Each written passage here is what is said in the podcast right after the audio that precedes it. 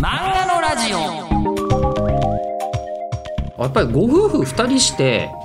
本当に国民的なヒットを持っていらっしゃるご夫婦っていうのはほぼ唯一無二じゃないですか悠々白書あ悠々白書そうですね富樫さんと竹内さんは終わりかもしれませんね安野さん安野さんああまあそうですね安野秀明監督と安野親子さんまあ結構いる結構いらっしゃいますね、えー行ってみてから今、えー気づきましたけども逆にそのくらい、うん、まあでもね世の中に何千万組夫婦がいらっしゃるのかと考えればそんなご夫婦はなかなかいらっしゃらないということで、まあ、広金健志さんと西門文さんのお話はなんかもうもう満載でいろいろ終わりなんだなってことが改めて分かったと思うんですがただ、えー一つ思うのがですよ、ね、私、えー、と広金先生は、えー島耕作という作品の中で、えー島耕作がバリバリに不倫してるじゃないですか。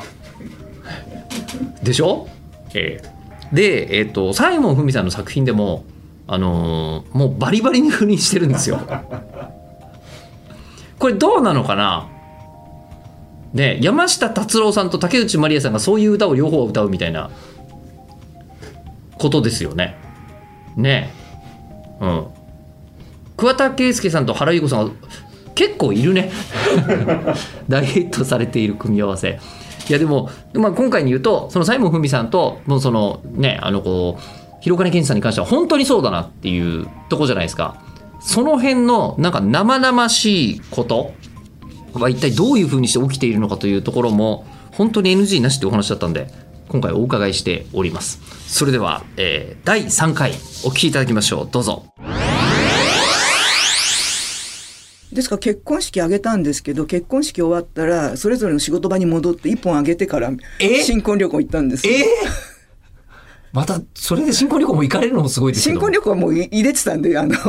あもうそ 行のきたいって言ってそこ香に港に海外旅行行きたいとか言って、はいもう合わせチケット合わせると取ってたんではいはあただどうしても締め切り間に合わなくてとにかく家帰って一本あげてから羽田行こうみたいな感じだったんでへーお二人とも二人とそもこそうですで合わせて合わせてはあであのハローハリネズミの身の方もハローハリネ人気ズ出ミたんですよねかな、あそうハローハリネズミですねそうですね多分人気出ましたよね人気出ました今にも残っはていはるいそう作で品すで、そうですええただ人間交差点そうですよそうそうの連載中に結婚決めたから、ではい人間交差点もうん入ってました確かあのだからハハローハリネズミと人間交差点とやってたんじゃないかしらもうなんかその時代の漫画家さんたちの仕事量ってやっぱり尋常じゃないですねうちのとそうですねでも結構うんすごい働いてますねあの時代の先いや生そうがだと思いますあのそこでやっぱり気になるのがお二人とも同じ雑誌で連載してるとなると、漫画の内容についてご相談とかっていや全然ないですそれはこれは今に至るまで今に至るまであの仕事が別ではい別のスタッフで仕事してますし、はい。気になるもんではないん。なんか読む時間ないんですよ。だ からお互いの。あまあ、まあそうですそうですね。よね。はいあでもこうご自宅に島耕作があったけど、あのこう島耕作読んじゃいけないって、あのこう、お子さんが小さい頃おあ、っそしゃうってです。た子みたい供な。が小さい頃はそうですね。まあははいい、そうです。というのがあるぐらいなので、お互いの作品についてあそここうした方がいいよみたいなのってのはもう言ったことがないみたいな。えー、なんかあの、突っ込みどころは突っ込みますけどね。あの、はい。うーん、人間交差点かなんかかな。その前の作品かな。女の人がトイレで用を足すときに、スカートを脱いで用を足したんで、いや、トイレはスカートは巻くって言ったことですけど、スカートは脱がないよって。突っ込んだのを覚えてます。あ、そうか、みたいな。な。あなるほど。あの、生活感のディティールみたいなとデこィろ。テールは突っ込みますね。はいはいはい。 それで向こうはなんか君のあのなんかが変だみたいな絵のツッコミは来てあただ私がそのまあ時々ベタ塗りしたりご飯作ったり広金プロに出入りしてた時にそのヤングマガジンの前身の人からプロにあの作品でデビューする話が来たよって言って本当にデビューした時にもうデビューしたからこれはからは1対1の漫画家だからもう作品については一切言わないよって言われました。お夫からーおーそれはなんかあのかっこいいし長く続けるにはそうじゃなければ、まあそうでしょうね。えと思いまえすい。けないんでしょうね、言い出したらお言互いい出したらもう切りないですね。そうですよね、はあ、じゃあもうここで一個一個の漫画家さんとしてそれぞれ仕事を上げて新婚旅行に行くぐらいの、あそうですねね。でそこからはもうお二人ともまあ仕事が引きも切らないというかはい私でも産休は取ってんですよね子供を産むたびにちょっと休んでんですえっとそれはいつ頃のお話になるえーっと春平やってた時は休ませてもらえなかったんでほぼないんですけど、はい2番目の子の時は女友達えちょちょっと待ってください今さらっとおっしゃったんですけどあの産休を取らなかった、えっと、休ませてもらえなかったねっておっしゃってましたが、はい休ませてもらってはいないけれどお子様はあの産んでました産んでらっしゃるいやいやいやあのおかしくないですか臨月まで書きだめしろって言われて、ええ予定日の2週間前までこう書きだめしてたんですよ。ええでとりあえず1ヶ月は休んでもいいけど、はい2ヶ月産後2ヶ月目からか連載やってちょうだいねって言われてだからまだこう産んで1週間ぐらいでうんうん言ってる時に編集部が来てとりあえずあの読者のページのカット書いてって言われて、なんか書いた記憶があるんですえよ。えそれもうんベッドで書いてらっしゃるぐらいのデートで書くぐらいの勢いでしたね。はであ、産んですぐはい、で全く何にもノープランなんです私人生で。あのやっぱいつ頃お子さんができてとかそういうこといがや子供は計画的に、はい子供は計画的に連春平の連載がもうだんだん辛くなってきたんでそうだ子供産んだら休ませる休めるなと思って連載1年後ぐらいに計画的にん出産したんですけど妊娠出産したんですけどはい、子供を産んで育てることとか割とノープランだったんであどうしようみたいな感じであしばらく本当にこう育てながら書いててゆりかごを足で蹴飛ばしながら書いてたんでーすよ。ゆ揺らし揺らしてたんですいらねっしゃいました。あのそうですよね漫画のお仕事と子育てを両立するっていうことは全然ビジョンになかったとうーん子育てが大変と思ってなかったんです全然あのなんか1年ぐらいずっと寝てると思ってたんです赤ん坊って置いとけ ばひどいですね覚えてないですノープランズはあでもそうそうそれで、えーうちの夫がやっぱり大変で子育てと漫画が両立できないからうちの両親に来てもらおうって言われて、はい広金の両親を岩国からはい東京に呼び寄せて、あはい子供見てもらって連載続けたんです。いやそれはそれにしても大変ではというそれそれがますますだからプレッシャーでやめられなくなったんですよね。つまり漫画を。あの、まあ、わざわざご両親ご両親が来てもらったからもはういやめられなくて、え多分私3030ぐらいまでやめる気だったんじゃないですかね漫画は一生続ける気はなかったような気はします。あのもう連載としても人気を取っていらっしゃっても、俊平書いてても、はい、の途中で一生続ける気はそんなになかったような気はしますね。そうなんですか。はいですお子さんもいらっしゃる状態あ私はその頃多分25ぐらいまでは私の人生の目的は子供を産んで育てることと思ってましたから、うーんうんまあなんていうんですか言い方は失礼かもしれませんけど当時の女性の常識としてはまあまあまああそうです多そう数です派そうでのすそうです考え方でいらっしゃるんですよ多数のそうでねす。ねうんだからそれがいきなりこうあのもう連載もあるしお子さんもいるしっていう状態に、それで出版社とうちの夫とがもうとにかく漫画は続けなきゃいけないみたいな プレッシャーで、あもう氷原先生もそうなんですね。そうそうそうそうせでっすかくうそうですまくいってる連載があるのにそうそうやめる理由はないだろうみたいな。そうですそうですははははで私は本当にデビューして4作目ぐらいで連載を持たせてもらったんであ漫画家ってそういうもんだと思ってなんか当たり前みたいに思ってたんですねいやもう全然そしたらうちの夫は結構苦節何年かしてたんで、はいそんなことないんだとか、恵まれてんだとかそうかなみたいな感じで、やめちゃダメだよとか言って説得されてはい続けてた感じですね。はあでしかもその後にもうあのおそらく日本国民知らない人がいないような作品を生み出す流れに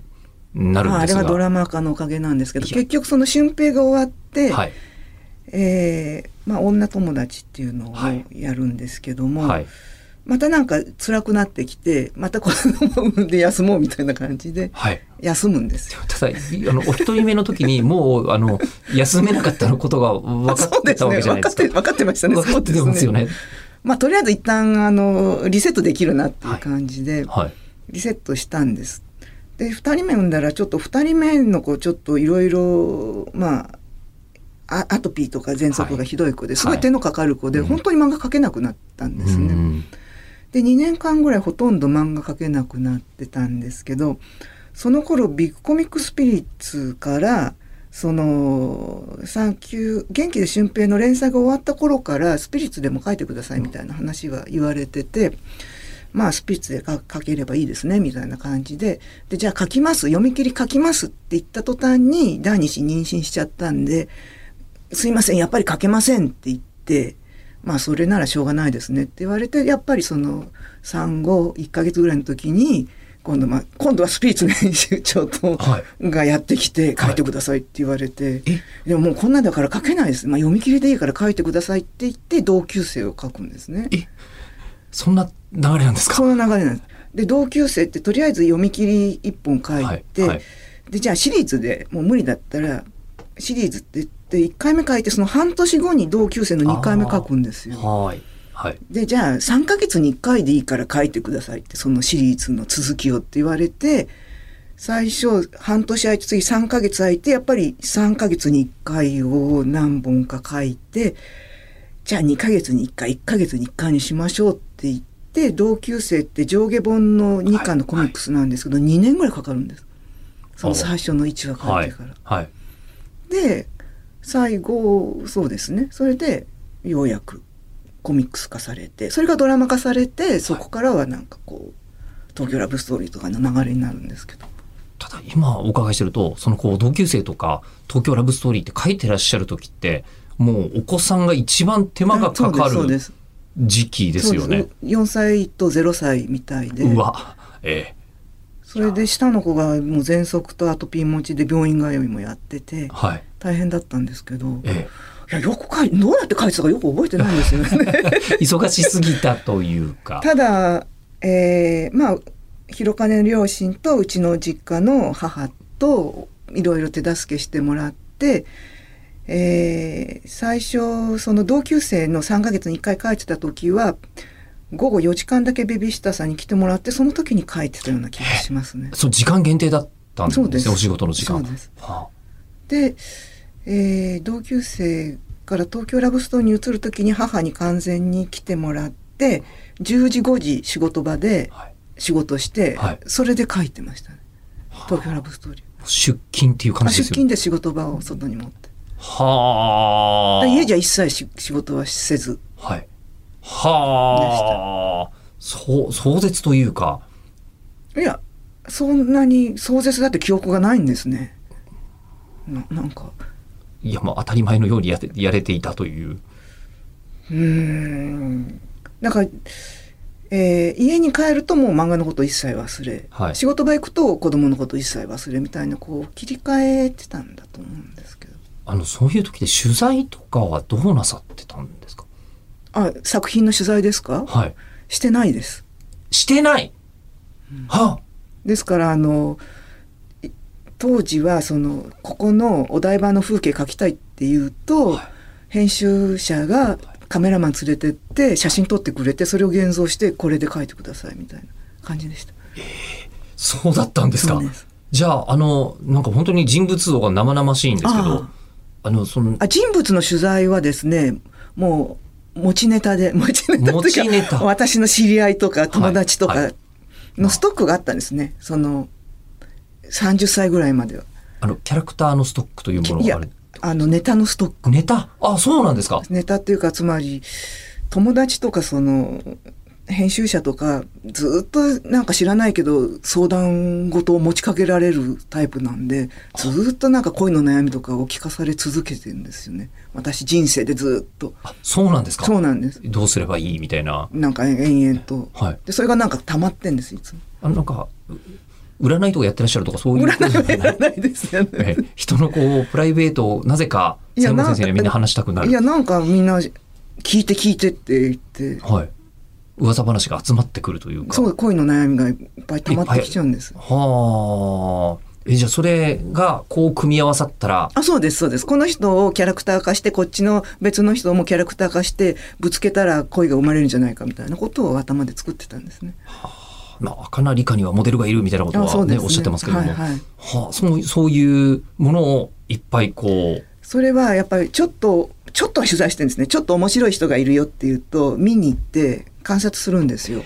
ちょっと面白い人がいあの場所があるとかネタがあるとかじゃなくて面白い人がいるとあ、そ言っうでたす、そらうです。会いに行くんですか会いに行きます。えー面白くて、はい変な女だけどモテるんだよって言うと、見に行って、はい変だけどモテるってどういう人かっていうのを見てその人がの口癖とか仕草とか考え方を観察して取り込むとキャラクター化して動かせるんですよある程度。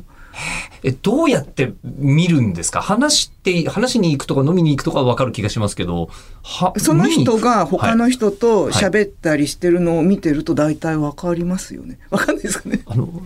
ずーっと見てるんですかそれとももう本当にまだ15分ぐらい隣に喫茶店で隣の席座ってるとかそれぐらいだったりするんですか隣の喫茶店つまりこんな飲み会みたいなところはいはいでその人が他の人とやり取りやったり喋ったりあこういうことを言うとこの人はこういう返しをするんだっていうのを見てるで面白いなと思ったら記憶に留めてで持じゃち帰ってああの寝かすんです寝かす寝かすそれはやっぱたくさんいらっしゃるネタになってるという方々がいるわけ。じゃあそのあのご本人当人は自分があの先生の漫画の中の登場人物になってるとは全然知らない。知らないと思いますはあ。これが僕が今日多分緊張してた理由だと思うんですよね。あでもあのそんなにふえ普段はそんな全然はい。よく言われるんですよねそのママ友とか、うん近所の人たちになんか見透かされてるんじゃないかと思って怖いんですとか言われるんですけどいやいやあなたとこうやってあのお茶飲んでる間はそんな全然集中してないし 普通のうん全然人なんでね全然ないですよ変なとこはないですよみあたのいに観察モードってのはないんですか普通普通は観察モードないですよあ全、然その観察モードがでもじゃああるんですね。その面白い人がどうやらいるらしいぞみたいな。あの引っかかった人に出会った時に切り替わりますねはあ、この人はネタになりそうというか、キャラクターになりそうこれはちょっと掴んどかなきゃっていう人を見つけたら、私からあのコンタクト取って近づいていきます。あの例えばどういう人がそういうなんですか漫画の登場人物足り得る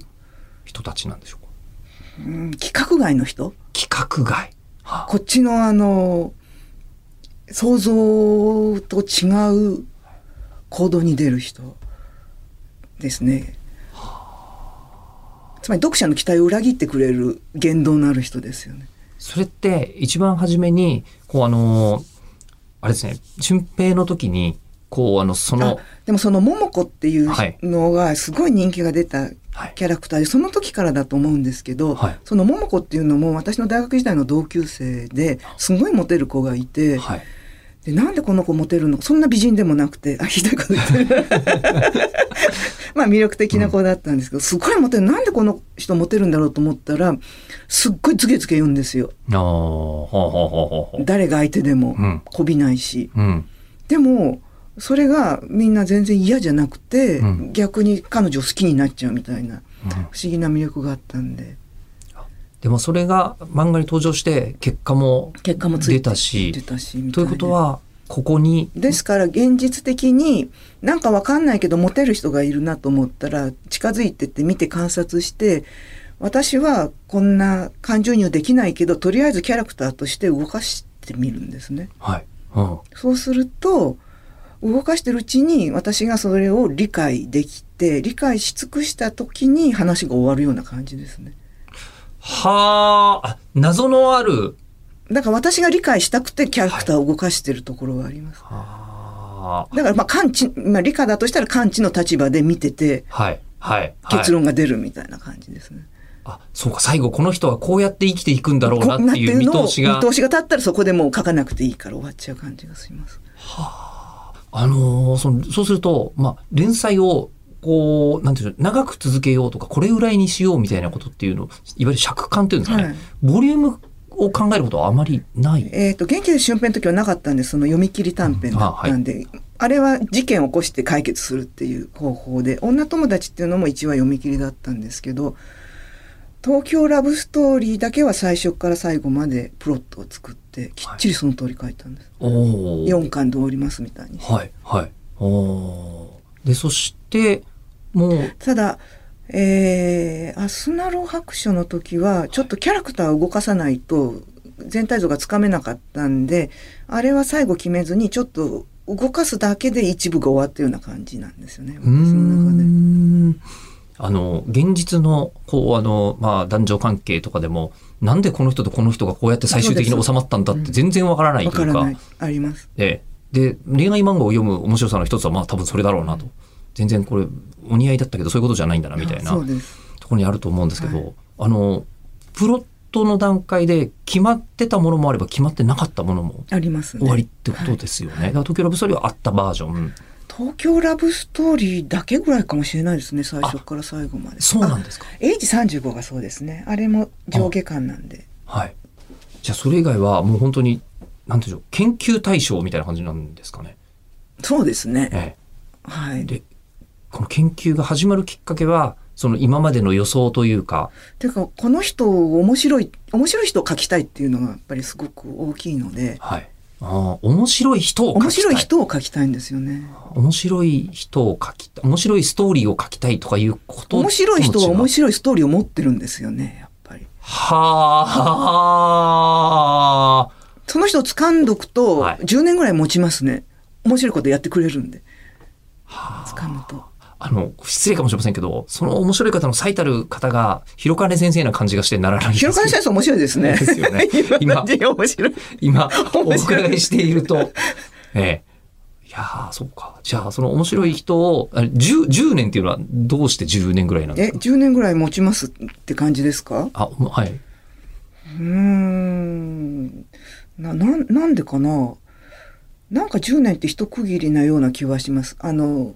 まあ、何度か取材でも答えてるんですけど、やっぱり10年は寝かさないと、あの、発行してないですね。その事件とか人物が。昨日会った人じゃダメなんですね昨日会った人じゃできないですね。ああですから、あの、恋する母たちっていうのも、はいはい不倫するはい母たちなんですけどもあれは私が40代の時に出会ったママたちを10年温めておいて書いたんです、はあ、なまあ、当時はやっぱりそのまま書いたらもうバレバレ になるんであ、そういう問題もあるんですそういう問題もあるんですほぼドキュメンタリーになっちゃうみた いな。はあ。やっぱり10年寝かすとあの時なんで彼女たちがああいう恋に走ったかがすごいわかるんですよね。あそのやっぱり寝かしとくと。その時はまだ何、何このな不合理な判え断みたい何な。何してんの何してんのみたいな感じで。はいはいはいで私もそのやっぱり相談にすごい乗ってて、はい。アドバイス求められてもやっぱりいやいやいややめた方がいいよって全部まあ一応全部止めてたんですけど、なっちゃいますよねええやめた方がいいやめた、はいバレるよやめてやめてあーでも、でもやめなかった人たちがそういでっすぱいいらっしゃるということまあ、やめなっかったり未遂で終わったりでた。ああ。で、それで10年ぐらい置いて。 10年ぐらい寝かして再開したら、いそういう吸ったもんだした人があの頃の要するになんかあの性欲だったわねって言ってああああ結論付けてくれたんでそれで私も書けるようになったんですよね。あ、物語として最後見通しがつくんだ、そうなこんれでですと。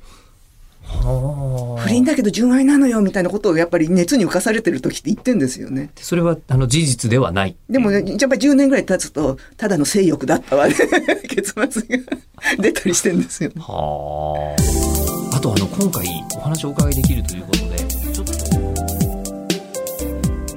面白い人がいたら会いに行くねもう俺より強いやつに会いに行くですよね格闘家だよねほぼねだからもう自分が考える以上に漫画以上に面白くなる可能性をもたらしてくれる人に会いに行くということでやっぱりなんかねえなんていうんですかねあの漫画が好きな人は漫画家さんはドキュメンタリーが好きというのが、まあ、改めて今回もちょっと分かってきた気がしますがで、えー次回が最後ですか、うんえー次回配信は8月の27日日曜日、えー18時午後6時予定なんですけどもう次回もう広金先生の話を本当に踏み込んでちょっと聞いてますよねはい、えーということで最終回もお楽しみに